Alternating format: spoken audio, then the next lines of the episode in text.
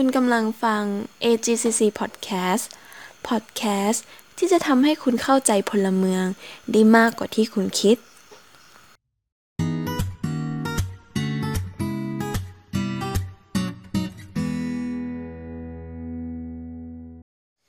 ATCC Curriculum ถอดประสบการณ์การเรียนรู้คนเขียนเปลี่ยนโลกสวัสดีทุกท่านนะครับที่กำลังรับฟังพอดแคสต์นะครับจากชมรมพลเมืองโลกและพลเมืองอาเซียนคณะครุศาสตร์จุฬาลงกรณ์มหาวิทยาลัยผมชื่อบีมนายสรัญ อนันตการชัยนิสิตชั้นปีที่3คณะครุศาสตร์จุฬาครับวันนี้นะครับผมก็จะรับหน้าที่เป็นผู้ดำเนินรายการในครั้งนี้ครับซึ่งพอดแคสต์ที่ท่านกำลังรับฟังอยู่เป็นส่วนหนึ่งของกิจกรรมถอดประสบการณ์การเรียนรู้ภายใต้หัวข้อคนเขียนเปลี่ยนโลกจากโครงการ ATCC Curriculum ของชมรมเรานั่นเองนะครับแล้วก็ขอแนะนำแขกรับเชิญพิเศษนะครับประจำพอดแคสต์ในครั้งนี้นะครับก็คือพี่กนิษฐ์วิเศษสิงห์นะครับหรือว่าพี่บาสนะครับโอเคครับก็สวัสดีครับชื่อกนิษฐ์วิเศษสิงห์นะครับก็หรือว่าพี่บาสนะครับก็เพิ่งดำเนินการศึกษาจากคณะอักษรศาสตร์จุฬาลงกรณ์มหาวิทยาลัยสาขาวิชาประวัติศาสตร์ผมก็ตอนนี้ก็กำลังศึกษาต่อในระดับปริญญาโทที่คณะอักษรศาสตร์จุฬาเหมือนเดิมโอเคครับครับไปสู่คำถามต่อไปนะครับก็คือนะครับประสบการณ์ในการเขียนครับของพี่บาสครับมีงานเขียนประเภทใดนะครับที่พี่บาสเคยเขียนไว้บ้างนะครับก็คือผมก็เคยเป็นบรรณาธิการของสารนิยากรของสโมสรจุฬานะครับแล้วก็มีงานเขียนอยู่ในจำพวกเว็บไซต์ในประชาไทยแล้วก็เพจต่างๆที่เกี่ยวกับข้องประวัติศาสตร์ก็เขียนหลายบทความนะครับก็ทางไทยนะครับหรือเซาท์อีสต์เอเชียแล้วก็จะเน้นในช่วงแบบที่เป็นเรียกว่าพรีโมเดิร์นก็เท่าที่เคยเขียนแล้วก็มีผลงานเขียนเรื่องคณะราษฎรฮะที่ช่วงหลังๆเนี่ยเริ่มมาเขียนแล้วก็จะเขียนในเฟซบุ๊กตัวเองบ้างหรือว่าเว็บประชาไทยครับครับจากที่นะครับพี่บาสเองครับก็คือเป็นนักประวัติศาสตร์นะครับก็เลยอยากจะทราบถึงคำนิยามนะครับของงานเขียนเชิงวิชาการครับสำหรับพี่บาสนะครับมีความหมายว่าอย่างไรบ้างฮะก็งานเขียนเชิงวิชาการเท่าที่ผมเข้าใจนะครับมันก็คือการที่เราไปค้นคว้าวิจัยเรียบเรียงความรู้หรือพยายามที่จะถ่ายทอดองค์ความรู้บางอย่างที่จะเผยแพร่ต่อคนต่างๆนะครับแล้วก็แล้วแต่ว่าเราสะดวกเรื่องอะไรยังไงนะครับโอเคครับแล้วจากที่นะครับเคยติดตามผลงานงานเขียนนะครับแต่ว่าผมจำไม่ได้แล้วมันคืออะไรนะครับที่เสนอเป็นงานประชุมวิชาการเป็นงานประชุมวิชาการครับทางด้านมนุษยศาสตร์และสังคมศาสตร์ครับโอเคครับใช้ตอนนั้นเขียนเป็นงานทางด้านประวัติศาสตร์ไทยครับพอจะบอกได้ไหมครับว่าเรื่องบทความประวัติศาสตร์เรื่องนั้นเกี่ยวกับอะไรบ้างนะครับก็การประชุมครั้งนั้นผมเสนอไป2บทความนะครับก็บทความแรกผมเสนอตอนอยู่ปี2นะครับก็ชื่อบทความว่าไม่มีไพ่ฟ้าในประวัติศาสตร์ไทยนะครับก็บทความนี้พยายามที่จะเสนอว่าไอ้คำว่าไพ่ฟ้าที่เราใช้กันนะครับที่เราคิดว่ามันเป็นคำที่เกิดขึ้นในสมัยสุโขทัยนะแท้จริงๆแล้วมันไม่เคยปรากฏคำว่าไพ่ฟ้านะฮะในประวัติศาสตร์ไทยและแม้แต่ในจารึกสมัยสุโขทัยหรืออยุธยาก็ไม่ปรากฏคำว่าไพ่ฟ้าแต่คำว่าไพ่ฟ้าเนี่ยมันเพิ่งมาเริ่มปรากฏในช่วงอยุธยาช่วงสมัยอย่างน้อยก็อยุธยาตอนกลางนะครับอันนี้ก็เป็นสิ่งที่ผมเสนอในงานประชุมตอนที่ผมอยู่ปี2แล้วก็ทางล่าสุดนี้ก็ตอนอยู่ปี4ก็คือเสนอบทความเรื่องการเปลี่ยนแปลงโลกทัศน์ทางจักรวาลวิทยาของชนชั้นนำไทยในสมัยอยุธยาตอนปลายและรัตนโกสินทร์ตอนต้นก็คือศึกษาเรื่องการเกี่ยวกับการเปลี่ยนแปลงเกี่ยวกับการมองโลกของชนชั้นนำไทยว่ามันมีการเปลี่ยนแปลงการมองโลกจากระบบจักรวาลแบบเขาพระสุเมรุเปลี่ยนมาเป็นการมองโลกแบบภูมิศาสตร์แบบ geography แบบตะวันตกหรือว่าการเชื่อว่าโลกกลมในสมัยอยุธยาได้ยังไงอันนี้ผมก็เสนอไปแล้วก็นำเสนอไปแล้วมันก็จะเกี่ยวข้องกับการที่ศิลปะวัฒนธรรมต่างๆศิลปะสถานในสมัยอยุธยาแล้วก็นักศิลป์ต้นไม่ปรากฏหรือเน้นการสร้างพระมหาธาตุอะไรเงี้ยก็จะเกี่ยวข้องกับการเปลี่ยนแปลงโลกทัศน์เพราะมันเกิดขึ้นจากการเปลี่ยนแปลงการมองโลกจากจักรวาลวิทยาแบบเดิมดูจากจักรวาลวิทยาที่มันเริ่มเกี่ยวข้องกับความเป็นโลกมากขึ้นโลกกลมมากขึ้นไม่ได้เป็นจักรวาลวิทยาแบบเขาเมครับผมโอเคครับต่อไปครับคือครับผ ผมก็อยากจะทราบว่านะครับอะไรคือแรงบันดาลใจนะครับที่ทำให้สร้างสรรค์นะครับผลงานเขียนนะครับในเชิงบริษัทและก็ในเชิงวิชาการอื่นๆได้ครับก็อย่างที่อาจจะหลายๆคนเป็นในจุฬาคือว่าแบบเรามักจะมีสิ่งที่เราชื่นชอบหรือว่าสนใจที่อยากจะตอบปัญหากับมันเนี่ยก็คือมันอาจจะต้องกลับมาคิดกับมันเยอะๆแล้วแบบว่าเรารู้สึกว่ามันเป็นประเด็นไหนแล้วก็พยายามที่จะเขียนหรือพยายามที่จะเสนออะไรที่มันน่าจะเป็นประโยชน์ต่อวงวิชาการในทางประวัติศาสตร์ก็ผมคิดว่านั่นก็เป็นสิ่งสำคัญเลยผมคิดว่าหนึ่งเกิดจากการที่เราต้องอ่านมันหรือว่าคิดกับมันเยอะๆผมคิดว่าประเด็นนั้นมันก็จะเกิดขึ้นเรื่อยๆจุดๆต่อมาก็คือพูดถึงครับเกี่ยวกับตัวอย่างผลงานครับที่พี่บ้านเคยเขียนนะครับที่รู้สึกว่ามีความภาคภูมิใจหรือว่าอาจจะคิดว่าผลงานนั้นอาจจะค่อนข้างที่จะสมบูรณ์มากที่สุดนะครับคือผลงานอะไรครับแล้วก็เพราะอะไรนะครับก็น่าจะเป็นบทความแรกตอนปี2นะก็คือเรื่องไม่มีไพ่ฟ้าในประวัติศาสตร์สุโขทัยเนี่ยผมคิดว่าเพราะมันได้เรียกว่าไงมันล้มทุกอย่างที่เกี่ยวข้องกับไฟฟ้าในการพูดเรื่องเกี่ยวกับประวัติศาสตร์สุโขทัยเพราะว่ามันไม่มีเมื่อมันไม่มีก็คือเราต้องกลับมาทบทวนกับเรื่องฐานันดรหรือว่าเรื่องฐานะของชนชั้นสังคมในสมัยอยุธยาหมายว่าในเมื่อมันไม่มีไพ่ฟ้าในสมัยสุโขทัยเนี่ยมันมีไพ่อย่างอื่นมันมีคำว่าไพ่ฟ้าเกิดขึ้นเนี่ยมันต่างคำว่าไพ่ฟ้าเนี่ยไพ่ฟ้ามันน่าจะแปลว่าอะไรมากกว่าไหนเราก็ต้องลองกลับมาคิดกันมาเยอะๆครับมันก็ทำให้แบบว่า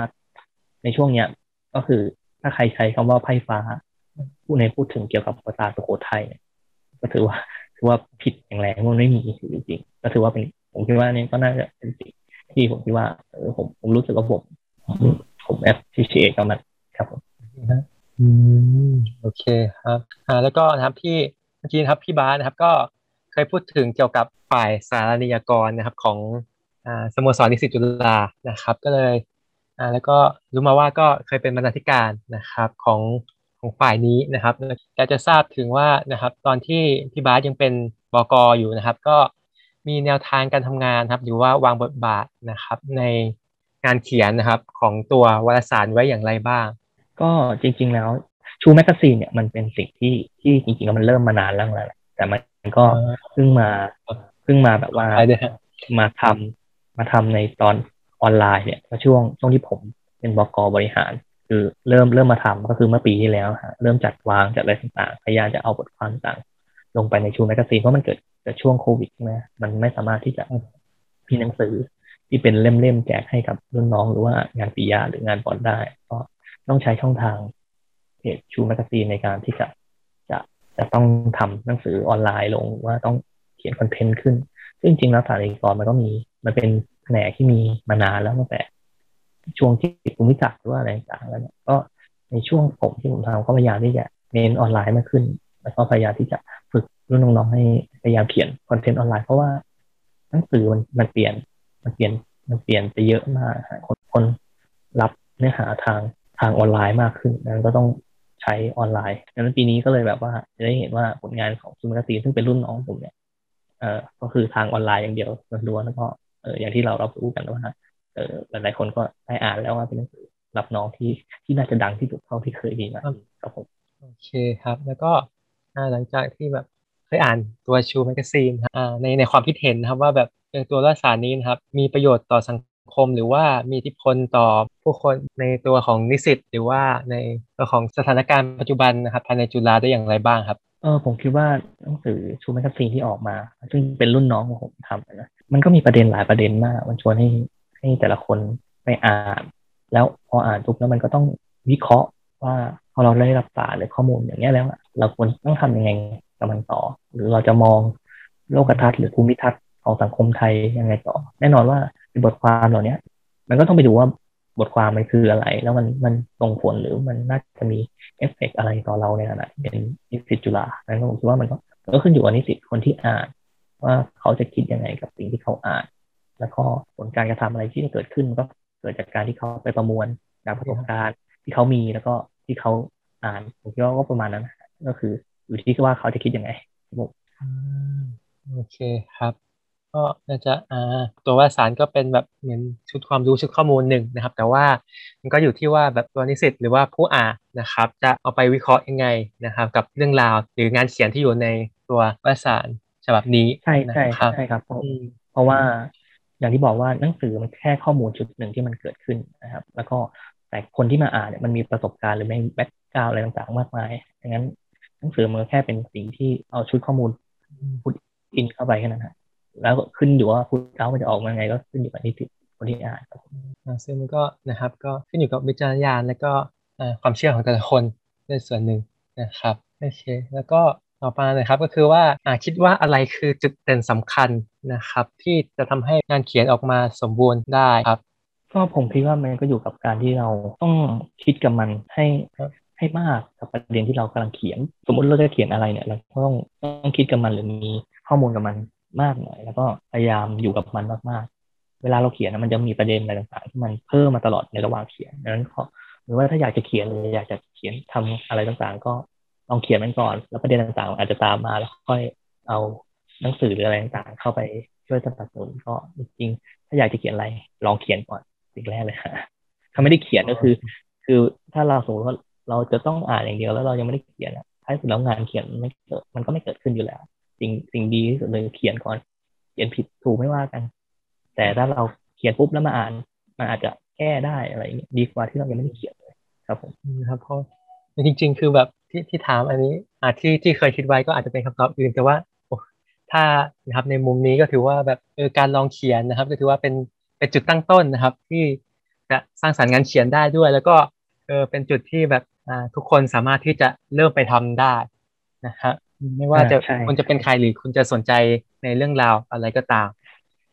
ใช่ครับถ้าสมมติว่ายังไม่เขียนก็ไม่เกิดงานเขียนนะคือถ้าสมมติเราเขียนไปแล้วเนี่ยอย่างโอพี่เนี่ยเขียนไปแล้วปกติเนี่ยงานที่ผมเขียนเนี่ยที่เจอหนังอาจารย์หรือทำรายงานมันประมาณ 20-30 หน้าเราต้องคิดกับมันเยอะๆเวลาเราเขียนแล้วเราก็ต้องคิดกับมันก่อนมันอาจจะแก้ไขได้มันดีกว่าที่เราคิดเรามีประเด็นแต่เรายังไม่เขียนไม่เกิดอยู่แล้วซึ่งกระบวนการวิเคราะห์หรือว่าวิพากษ์หรือว่าการให้ความคิดเห็นนะครับก็เป็นอยู่ในกระบวนการที่อยู่ชั้นหลังนะครับถัดไปนะครับก็คือนะครับอุปสรรคนะครับในการเขียนนะครับในแต่ละครั้งนะครับเป็นอย่างไรบ้างหรือว่าอาจจะคิดในมุมของความท้าทายนะครับในการเขียนงานเขียนแต่ละชิ้นนะครับก็อย่างที่พูดไปครับก็คือว่ามันต้องเริ่มเขียนก่อนพอเราเขียนปุ๊บเนี่ยเราก็จะเริ่มเห็นว่าความ make sense หรืออุปสรรคหรือความท้าทายต่างๆที่มันเกิดยังไงเช่นโอเคเราคิดว่า argument เรายังไม่แข็งพอก็ต้องหาอะไรมาเชื่อมโยงกับสิ่งที่เราเสนอไปใช่ไหมครับคือบางอย่างเราต้องหาหลักฐานที่โอเคถ้าเราใส่หลักฐานนี้ไปเยอะเนี่ยในทางภาษาเนี่ยมันก็น่าสนใจว่ามันก็ argument มันก็จะสตรองมากขึ้นนะครับแล้วก็เราก็ต้องพอเขียนไปปุ๊บเนี่ยมันก็เกิดเองว่าโอ้มันเขียนแล้วมันพออ่านปุ๊บมันรู้เรื่องเปล่าต้องกลับมาทวนอ่านด้วยซึ่งพอเขียนไปมันก็จะเจออุปสรรคความท้าทายของมันเองนะผมคิดว่าจุดเริ่มต้นก็คือการเขียนแล้วพอเขียนปุ๊บมันก็จะมีอะไรต่างๆที่มันเกิดขึ้นจากกระบวนการการเขียนเองมันเกิดทั้งประเด็นใหม่เกิดทั้งประเด็นที่เราต้องแก้ไขและอาจจะต้องคิดกับมันเยอะๆมากขึ้นนะอุปสรรคมันจะเกิดระหว่างเขียนแน่นอนมันมีเยอะมากโอเคครับพี่บาลถ้ามีแบบความคาดหวังนะครับต่อแบบงานเขียนของตัวเองอย่างไรบ้างครับเมื่องานเขียนของเราครับไปสู่สายตาของผู้อ่านแล้วนะครับก็จริงๆเราไม่ได้คาดหวังอะไรนะ จริงๆแล้วโรลองบาร์ธเนี่ยเป็นนักปรัชญาคนหนึ่งเขาเขียนเรื่องมรณกรรมของผู้เขียนหมายความว่าผู้เขียนเนี่ยพอเขียนอะไรไปแล้วเนี่ยทั้งหมดทั้งมวลเนี่ยผู้เขียนได้ตายไปจากงานของผู้เขียนแล้วหมายความว่าท้ายสุดแล้วเนี่ยงานนั้นน่ะมันตายจากผู้เขียนไปแล้วท้ายสุดคนที่อ่านก็จะเป็นผู้ตัดสินทั้งนั้นทั้งหมดมันก็ขึ้นอยู่กับผู้อ่านว่าจะตัดสินยังไงเมื่อเวลาเขาอ่านโรลองบาร์ธเป็นคนบอกเองว่าเราเขียนไปอย่างหนึ่งแน่นอนว่าพอผู้เขียน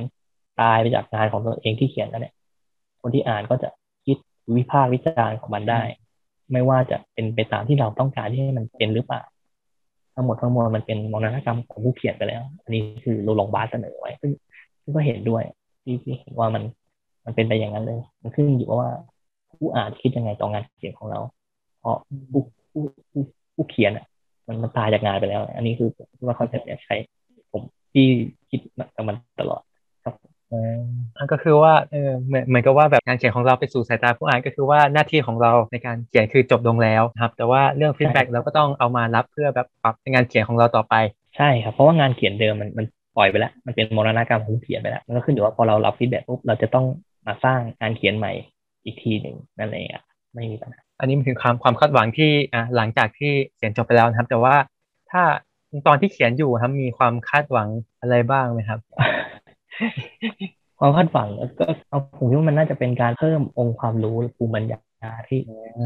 คิดว่าน่าจะทำให้เกิดการคิดแบบอะไรหลายๆอย่างในวงวิชาการทางภาษาไทยมากขึ้นจริงๆหลายๆประเด็นในวงการวิชาภาษาไทยโดยเฉพาะก่อนสมัยเนี่ยมันหยุดนิ่งหรือว่ามันแทบจะไม่ได้มีการเปลี่ยนแปลงในเรื่องการอธิบายมากซึ่งนั่นเป็นเรื่องที่แปลกมากเพราะว่าอายุของประวัติศาสตร์ที่อยู่ในช่วงก่อนสมัยใหม่ของไทยเนี่ยมันเยอะกว่าช่วงสมัยใหม่แต่ทำไมงานเขียนเกี่ยวกับก่อนสมัยใหม่มันถึงน้อยอะไรเงี้ยแน่นอนอันนี้คนบอกว่ามันเป็นหลักฐานแต่จริงแล้วมันมีอะไรให้เราคิดอีกเยอะฮะดังนั้นพี่ก็คิดว่าความปรารถนาอะไรก็คือให้มันเพิ่มองค์ความรู้ให้วงวิชาการมันมีเรื่องอะไรต่างๆใหม่ๆบ้างอันนี้ก็คือความปรารถนาตอนเขียนอย่างตัวอย่างอย่างบทความไพ่ฟ้าเนี่ยชัดเจนมากเลยคือพี่พยายามว่าไม่อยากให้ใครใช้คำว่าไพ่ฟ้าในเวลาภาษาไทยแล้วมันไม่มีประมาณนี้โอเคนะครับก็นะครับจากที่ฟังมาครับเห็นพี่บานครับพูดถึงนะครับประวัติศาสตร์ไทยก่อนสมัยใหม่อะไรเงี้ยเราจะถามเกี่ยวกับการแบ่งขอบเขตระหว่างประวัติศาสตร์ไทยก่อนสมัยใหม่กับสมัยใหม่นะครับว่าแบบในตามทัศนะของพี่บานนะครับมีการแบ่งอย่างไรครับคือเรื่องนี้มันก็เป็นเรื่องที่พูดยากเพราะว่าการแบ่งพีเรียดหรือการแบ่งยุคสมัยใหม่มันมีเกณฑ์ต่างๆมากมายฮะแต่อย่างที่เราเรียนกันใช่ไหมมันมี2เทอมอ่ะมันทำยังไงก็ได้ให้ต้องแบ่งให้มันเป็นก่อนสมัยใหม่กับสมัยใหม่แค่นั้นนะมันเพื่อประโยชน์ของการเรียนเฉยๆแต่สำหรับพี่รู้ว่าการแบ่งพีเรียดมันมีหลายๆอย่างมันขึ้นอยู่กับว่าเราใช้หลักฐานหรือเรามองยังไงซึ่งพี่หรือไม่มีคำตอบที่ตายตัวว่าเราจะต้องแบ่งยังไงมันขึ้นอยู่กับว่าเราคิดว่าการใช้กรอบยุคสมัยตรงเนี้ยช่วงสมัยที่เป็นก่อนสมัยใหม่หรือสมัยใหม่มันมีผลต่องานเขียนเราแค่ไหนหรือมันช่วยให้เราอธิบายงานเขียนของเรามากขึ้นหรือไม่อย่างพี่เนี่ยพี่ทำงานเรื่องเกี่ยวกับการเปลี่ยนแปลงโลกทัศน์จักรวาลวิทยาในช่วงสมัยอยุธยาตอนปลายพี่เสนอว่าตอนปลายเนี่ยจริงๆแล้วไม่ใช่บ้านภูหลวงแต่มันย้อนกลับไปถึงช่วงอย่างน้อยก็เจ้าปราสาททองอะไรเงี้ยคือนับตั้งแต่ราชวงศ์ปราสาททองซึ่งเนี่ยเป็นเกณฑ์ที่พี่สร้างขึ้นมาว่าจริงๆแล้วเพราะว่าอย่างที่เรารู้กันว่าราชวงศ์บ้านภูหลวงมันถูกนะว่าเป็นราชวงศ์สุดท้ายแต่จริงแล้วอยุธยาตอนปลายมันมีขอบเขตที่น่าจะมากกว่าแค่ราชวงศ์เดียวใช่ไหมครับมันดูแปลกมากเลยอยู่ดีราชวงศ์เดียวกลายเป็นอยุธยาตอนปลายนั้นที่ก็เลยเสนอไปว่าเกณฑ์เนี่ยก็คือน่าจะอยู่เจ้าปราสาททองซึ่งแน่นอนเราก็ต้องอธิบายว่าทำไมเราถึงเชื่อว่าเป็นเจ้าปราสาททองมันก็ขึ้นอยู่ว่าเราจะใช้เกณฑ์นั้นในการใช้เพื่ออะไรและเพื่ออธิบายอะไรในทางวิชาการทางภาษาประมาณนี้โอเคครับโอเคคำถามต่อไปก็ได้กันนะครับก็คือนะครับทัศนคติของผู้เขียนหรือวิธีคิดของผู้เขียนนะครับมีผลต่องานเขียนชิ้นนั้นๆนะครับสามารถเปลี่ยนแปลงสังคมได้อย่างไรนะครับก็งานเขียนงานเขียนมันทำให้ผู้คนคิดกับสังคมที่ตนเองอยู่มากขึ้นแล้วมันก็จะได้แนวคิดอะไรมากขึ้นอย่างเช่นงานเขียนบางงานเขียนเช่นงานเขียนทางสังคมศาสตร์เนี่ยอธิบายเรื่องเกี่ยวกับการอำนาจอำนาจอธิปไตยมันก็จะช่วยทำให้คนที่อ่านรู้ละว่าอำนาจอธิปไตยเป็นของใครเราควรจะทำยังไงหรือจะแอคชั่นกับสิ่งที่เขาคิดว่าจะทำยังไงดังนั้นมันงานเขียนต่างๆเนี่ยมันมี argument ของมันแล้วแน่นอนมันอาจจะสัมพันธ์กับแอคชั่นของคนที่อ่านงานเขียนนั้นไม่ว่าจะอ่านงานเขียนไหนมันก็ขึ้นอยู่กับข้อมูลที่อ่านแน่นอนมันรวมถึงประสบการณ์ของคนที่อ่านด้วยเราต้องไม่ลืมว่างานเขียนมันแค่เป็นงานเขียนเล่มหนึ่งแต่ทั้งหมดทั้งมวลที่มันจะเกิดแอคชั่นของมันได้เนี่ยมันขึ้นอยู่กับแบ็คกราวด์แล้วก็ความรู้ที่สะสมมาพร้อมทั้งฟุตอินที่เข้ามาด้วยว่ามันจะเปลี่ยนแปลงแอคชั่นของคนที่อ่านยังไงครับบทความมันก็จะมี2แบบใช่ไหมฮะก็คือแบบที่เป็นเผยแพร่ตีพิมพ์กับแบบที่เอาประวัติศาสตร์นะครับก็ลงในช่องทางออนไลน์ของตัวเองมันมีความแตกต่างในด้านของการที่จะ approve ต่อสังคมได้ยังไงบ้างครับก็มันก็ขึ้นอยู่กับเทคโนโลยีหรือว่าวิทยาการของแต่ละยุคสมัยเนาะบางยุคสมัยเนี่ยหนังสือมันก็เหมาะสำหรับคนที่ซื้อได้แต่ปัจจุบันเนี่ยมีหลายช่องทางใช่ไหมมีทั้งบุ๊กแล้วก็ออนไลน์ ซึ่งมันก็ขึ้นอยู่กับว่าผู้อ่านสะดวกจะอ่านทางไหนซึ่งอันเนี้ยเป็นเรื่องที่พี่คิดตอนสร้างเพจเหมือนกันคือพี่เริ่มเห็นแล้วล่ะว่าเทรนด์ของคนเนี่ยเริ่มมาอ่านออนไลน์มากขึ้นพี่ก็เลยคิดว่าโอเคสร้างเพจพี่น่าจะเป็นเพจแรกๆเกี่ยวกับภาษาไทยเลยนะที่อยู่ใน Facebook มานานมากที่สุดแล้วตอนเนี้ยที่คิดว่านะเพราะว่าพี่สร้างแต่ปี2555วันนี้ครบเข้าปีแล้วตอนนั้นพี่เห็นเทรนด์ว่าโอเคถ้าเราเขียนอันนี้ปุ๊บคนน่าจะอ่านมากขึ้นซึ่งมันก็เป็นไปตามนั้นก็คือคนมาอ่านในเพจที่เยอะมากขึ้นแน่นอนหนังสือมันก็ยังเป็น reference ที่มันยังจับต้องได้ใช่ไหมมันเป็นวัตถุที่ประจักษ์ได้เลยก็เป็นก็จริงๆแล้วมันเสริมซึ่งกันและกันครับซึ่งอยู่กับว่าเราสะดวกทางไหนแต่ถ้าสมมติว่ารับสารหรือจะส่งสารที่สะดวกในการที่จะเวลาเราจะส่งสารที่สะดวกที่จะออนไลน์มากกว่าเข้าใจไหมคือเวลาเราจะรับเราพุทอินมาที่ถนัดอ่านหนังสือเวลาเราจะส่งสารออกไปเนี่ยหรือพิมพ์เนี่ยเราใช้คอมหรือใช้อะไรที่สะดวกกว่าแล้วก็เผยแพร่ทางออนไลน์ซึ่งมันขึ้นอยู่ว่าเราคิดว่าช่องทางไหนมันจะทำให้คนได้รับรู้องค์ความรู้ที่เราต้องการจะให้เขารู้แค่นั้นแหละมันก็เกี่ยวกับกลุ่มคนที่แบบเป็นกลุ่มเป้าหมายนะครับให้เขาได้อ่านใช่ครับใช่เลยแล้วก็อยู่ที่ว่านะครับเป้าประสงค์เรานะครับอยากที่จะเอาบทความนะครับไปลงในวิธีการไหนโอเคงั้นอันนี้คืออีกข้อหนึ่งครับคือในตามความเห็นนะครับของพี่บาสนะฮะอะไรคือจุดตั้งต้นที่จะเขียนงานที่เป็นประโยชน์ต่อสังคมและโลกของเราได้บ้างครับเป็นคำถามที่กว้างมากเลยประโยชน์ต่อสังคมและโลกของเราคือมันใหญ่มากแต่ก็อันนี้ผมคิดว่างานเขียนมันช่วยทำให้เปลี่ยนมุมมองได้หมายความว่าแน่นอนแม้ว่าประสบการณ์หรืออะไรต่างๆเขาจะมีมาแต่ถ้าเราคิดว่าเราอยากให้โลกเนี่ยเป็นยังไงในฐานะที่เราคิดหรือผ่านประสบการณ์มาเราพยายามจะอธิบายสิ่งที่เราคิดว่าโลกควรจะเป็นอย่างไรดังนั้นพี่คิดว่าช่องทางหรือช่องทางที่คิดว่าน่าจะเป็นประโยชน์ต่อโลกและสังคมงานเขียนมีผลสามารถส่งต่อเป้าประสงค์และอุดมคติของเราได้อย่างคาร์ล มาร์กเนี่ยคาร์ล มาร์กไม่ได้เป็นนักปฏิวัติอะไรนะคาร์ล มาร์กเขียนหนังสือ Capital เล่มเดียวอ่ะแต่หนังสือเล่มนั้นคาร์ล มาร์กก็ไม่ได้เอาไปปฏิบัตินะคาร์ล มาร์กพยายามเขียนตามโลกในอุดมคติที่ตัวเองคิดว่ามันดีส่วนเรื่องว่ามันจะดีหรือไม่ดีจริงๆเนี่ยค่อยว่ากันเนาะมันเป็นคนละประเด็นแต่คือหลายๆคนเนี่ยอย่างเช่นนักปรัชญาฝรั่งเศสหรืออะไรต่างๆเนี่ยเขาพยายามคิดหรือเสนอโลกที่ดีกว่า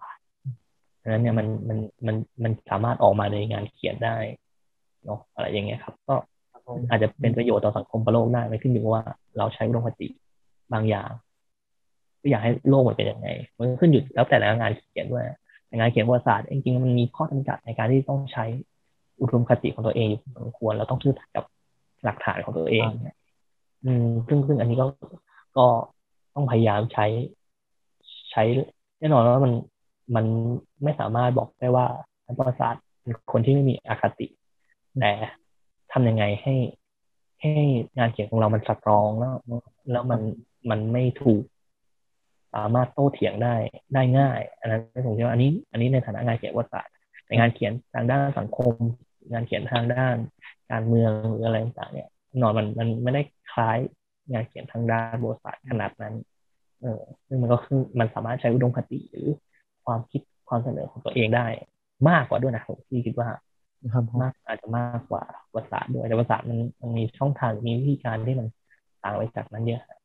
ประมาณนี้ครับแล้วก็มีคำถามจากหลังบ้านฝากมาอีกคำถามหนึ่งครับก่อนที่จะเป็นข้อสรุปสุดท้ายนะครับก็คือเชนครับจากที่นะครับวันนี้วันที่อัดพอดแคสต์ครับคือวันที่6สิงหานะครับ2564นะฮะก็เลยนะครับเป็นประเด็นที่มีกระแสเรื่องแฮชแท็กเนาะนะครับของทางคณะรัฐสเปซครับที่ได้พูดถึงเกี่ยวกับเรื่องประวัติศาสตร์หรือเรื่องเล่านะครับที่เกี่ยวกับสายความเชื่อนะครับใน Twitter นะครับซึ่งก็มีความเห็นในมุมมองของประวัติศาสตร์นะครับเป็นจำนวนมากนะครับในการโต้เถียงกันอยู่ในขณะนี้นะครับแล้วก็ในฐานะที่นะครับพี่บายก็ ได้เป็นสปีกเกอร์นะครับในสเปซนะครับของคณะละสเปซนะครับในมุมมองของพี่บาสครับเท่าที่จะสามารถที่จะพูดได้นะครับว่าเราควรที่จะมีครับกระบวนการหรือวิธีการอย่างไรที่จะช่วยกันที่จะสร้างชุดความคิดหรือว่าสร้างกระบวนการในการที่เกี่ยวกับเชิงประวัติศาสตร์มากขึ้นครับแก่แบบผู้คนบุคคลทั่วไปนะครับที่อยู่ในแบบโซเชียลมีเดียบ้างนะครับแล้วก็หรือว่าจะมีเรื่องเล่าอะไรก็สามารถที่จะนะพูดคุยได้เลยนะครับในตอนนี้ก็จริงๆแล้วต้องบอกว่าพี่เป็นสปีกเกอร์ช่วงหลังเนี่ยพี่ไม่ได้เป็นช่วงแรกๆแล้วก็จริงๆแล้วเป็นสปีกเกอร์เพื่อไปค้านความรู้บางอย่างที่เขามีครับไปค้านนี่คือเฉพาะข้อมูลพื้นฐานนะฮะก็คืออย่างนี้คือข้อมูลพื้นฐานเนี่ยมันจำเป็นสำหรับทุกๆอย่างแฟกต์หรือว่าข้อมูลที่มันสามารถพิสูจน์ได้เนี่ยเป็นสิ่งที่สำคัญมากในการที่จะพูดเขียนอะไรออกมาเพราะว่าถ้าเมื่อข้อมูลพื้นฐานมันผิดแน่นอนว่า argument ต่างๆหรืองานเขียนที่ออกมามันก็ไม่น่าเชื่อถือได้นั้นจำเป็นอย่างยิ่งที่ข้อมูลพื้นฐานจะต้องถูกนะครับแล้วก็มันเป็นเรื่องปกติที่จะต้องใช้ข้อมูลพื้นฐานในการที่จะทำงานเขียนหรือพูดหรืออธิบายสิ่งใดสิ่งหนึ่งมานั้นในส่วนของพี่ในฐานะที่เรียนประวัติศาสตร์มาคือบางอย่างที่พี่ฟังหรืออ่านมาเนี่ยจากที่เขาพูดกันในคณะรัฐศาสตร์เนี่ยบางอย่างมันขัดต่อหลักฐานทางด้านประวัติศาสตร์ที่พี่รู้หรือพี่อ่านนะแล้วพี่คิดว่ามันสามารถโต้เถียงได้เพราะมันมีหลักฐานยืนยันนั้นพี่ก็เลยก็เสนอว่าข้อมูลพื้นฐานเป็นอย่างนี้พระแก้วมรกตมันไม่ได้เป็นผีขนาดนั้นแต่พระแก้วมรกตเป็นวัตถุที่แสดงถึงสิทธิธรรมของพระพุทธยอดฟ้ามากกว่าอะไรเงี้ยฮะซึ่งอะไรก็เป็นเรื่องที่เสนอว่าในทางประวัติศาสตร์แล้วเนี่ยมันมีหลักฐานชัดเจนมากกว่าเป็นเนี่ยอันนี้คือข้อมูลพื้นฐานมันเป็นข้อมูลที่เกิดขึ้นที่สามารถหาได้ตามพงศาวดารหรือตามโบราณวัตถุมันชัดกว่าหลักฐานที่พูดเรื่องผีพี่ก็เลยเอาไปยืนยันอันนั้นเนี่ยก็พยายามที่จะใช้ข้อมูลพื้นฐานเนี่ยเพราะถ้าข้อมูลพื้นฐานผิดไอ้สิ่งที่เป็นเนราทีฟที่จากข้อมูลพื้นฐานที่มันผิดมันก็ย่อมต้องผิดใช่ไหมอย่างที่เรารู้กันว่ามันตั้งต้นหนึ่งมันเมื่อยังไงผิดมันก็ต้องผิดอะไรอย่างเงี้ยนะเราต้องเริ่มต้นด้วยข้อมูลพื้นฐานที่ถูกก่อนกูเมนค่อยว่ากันจริงอันนี้สิ่งที่ว่าประสาทไปช่วยช่วงการพูดในคณะรัฐสเปซครับจริงครับนี่คือถ้าต้นมันไม่ดีครับก็แบบเป็นความเชื่ออื่นๆนะครับหรือข้อคิดเห็นอื่นๆนะครับมันก็ถ้าไปใส่นะครับมันก็จะแบบไม่สมเหตุสมผลนะครับแบบมันจะทำให้ดูแบบไม่รับความน่าเชื่อถือด้วยส่วนหนึ่งแล้วก็อีกส่วนหนึ่งก็คิดว่านะครับก็จะเป็นนะครับเป็นที่ถูกโจมตีได้ง่ายด้วยครับแล้วก็แบบอาจจะเสียเครดิตเองด้วยใช่มันเป็นเรื่องที่สามารถถูกโจมตีได้ง่ายถ้าสมมุติว่าเราไม่มีข้อมูลพื้นฐานที่ชัดเจนอ้างอิงโต้แย้งได้ขนาดนั้น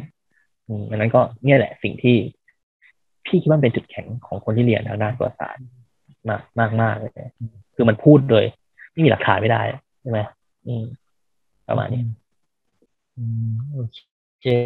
ครับก็นะครับขอให้นะครับพี่บาสครับฝากอะไรทิ้งท้ายนะครับแกนะครับผู้ที่ฟังพอดแคสต์นี้นะครับหรือว่าผู้ที่สนใจที่จะเขียนงานนะครับวิชาการเชิงประวัติศาสตร์นะครับหรือแม้กระทั่งเป็นงานเขียนวิชาการอื่นๆนะครับมีอะไรอยากจะฝากอีกไหมครับก็จริงๆก็ต้องศึกษาหรืออ่านกับมันเยอะๆนะอยู่กับมันหรือว่าใช้เวลากับมันคิดกับมันเยอะๆหน่อยอาจไม่ต้องทั้งวันทั้งคืนแต่คิดกับประเด็นต่างๆที่มันอยู่รอบตัวคิดกับสังคมแล้วก็กลับมาคิดกับหลักฐานที่มีอยู่มันก็น่าช่วยทำให้เรามีประเด็นต่างๆใหม่ๆในการเขียนที่สำคัญที่สุดที่คิดว่ามันอยู่ที่สังคมเราจะมองสังคมยังไงไปมองหลักฐานแล้วก็ค่อยกลับมาคิดเหมือนว่ามันมีประเด็นอะไรที่น่าสนใจให้เราเขียนได้ประมาณนี้วันนี้ต้องขอขอบคุณพี่บาสมากๆเลยนะครับที่มาร่วมพูดคุยในพอดแคสต์กันในวันนี้ขอบคุณมากครับครับผมครับผมครับติดตามกิจกรรมและสมัครเข้าร่วมโครงการ ATCC Curriculum ได้ทาง Facebook Page พลเมืองโลกและพลเมืองอาเซียน